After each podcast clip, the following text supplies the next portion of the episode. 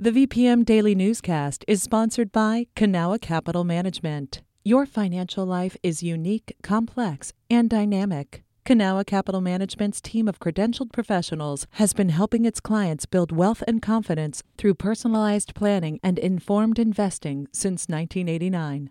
Learn more at cancap.com. That's K A N C A P.com. You're listening to the VPM Daily Newscast, the recap of today's top stories in Central Virginia.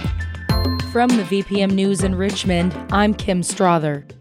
And I'm Benjamin Dolly with continuing coverage. Two people died and several were injured after a shooting outside of Altria Theater yesterday.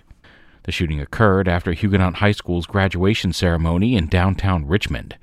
An unnamed suspect has been taken into custody Interim Police Chief Rick Edwards says second degree murder charges are likely. All Richmond public schools are closed today. The city's other high school graduations have been canceled. More information is available at vpm.org. A citizen board will vote on Virginia's membership in the Regional Greenhouse Gas Initiative today at Reynolds Community College. Governor Glenn Youngkin's administration is asking the State Air Pollution Control Board to pull Virginia out of the multi state compact.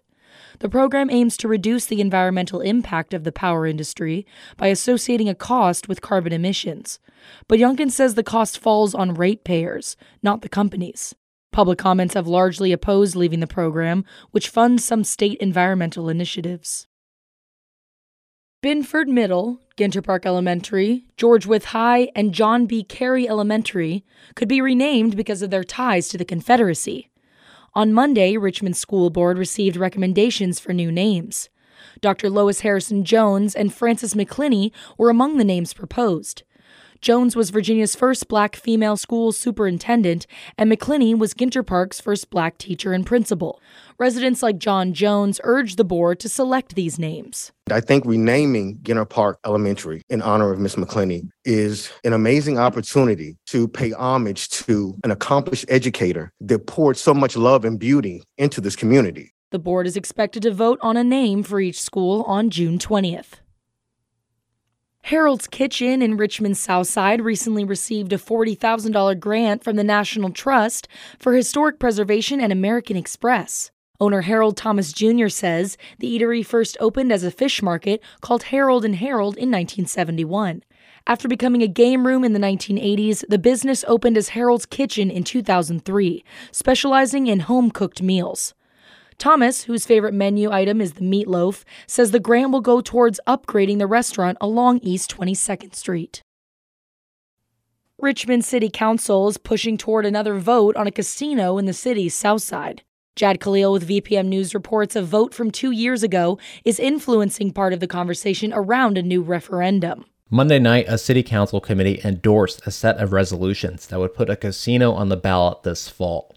This comes nearly two years after Richmonders rejected a similar proposal. During public comment, Rain Burrows brought that up. The people voted against having a casino in the city.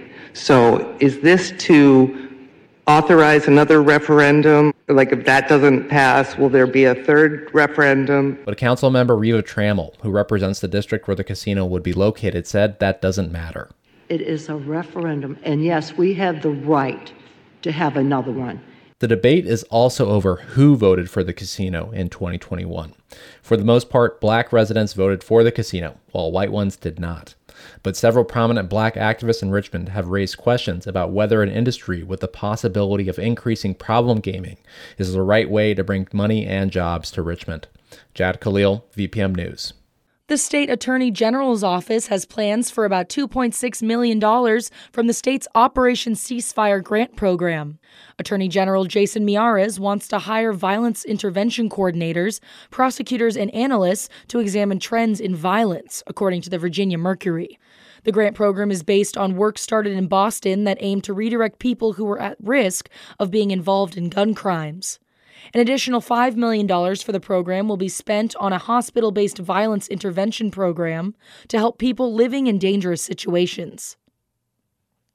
Charlottesville's Coran Capshaw and his Red Light Ventures are a step closer to finalizing an agreement with the city to bring a 7,000 seat amphitheater to Richmond's riverfront. VPM News editor Dave Cantor has more. The agreement between Red Light and the city for the four acre space at Tredegar Ironworks would permit the company to run the venue for 30 years. Capshaw, who's worked with musician Dave Matthews for decades, plans to host at least 25 shows a year at the proposed Richmond Amphitheater. He spoke Monday to a Richmond committee that recommended the plan for approval. I feel that what we've put forth can be a great asset to all the good momentum that you have in Richmond going on right now. Several Oregon Hill residents spoke at the meeting about their concerns over noise from the venue. Virginia War Memorial Director Clay Mountcastle also addressed the committee. His organization maintains nearby event spaces, and he says Capshaw's company has not responded to concerns about scheduling and security. City Council is set to vote on the plan Monday. If approved, the venue could open for the 2025 outdoor concert season. Dave Cantor, VPM News. It took investigators several hours earlier this week to hike into the rural area where a plane crashed this weekend southwest of Charlottesville. They expect to be on the scene for at least three to four days, according to the Associated Press. Virginia State Police say the remains of three passengers and the pilot were taken to the state medical examiner's office. Law enforcement is working on the crash site, and the wreckage later will be moved by the National Transportation Safety Board so it can be better examined. The Safety Board will release a preliminary report by the end of the week. This has been the VPM Daily Newscast. Some of these stories may have changed since the newscast was recorded. You can stay connected to what matters by heading to vpm.org slash news or follow us on Facebook, Twitter, and Instagram at myvpm.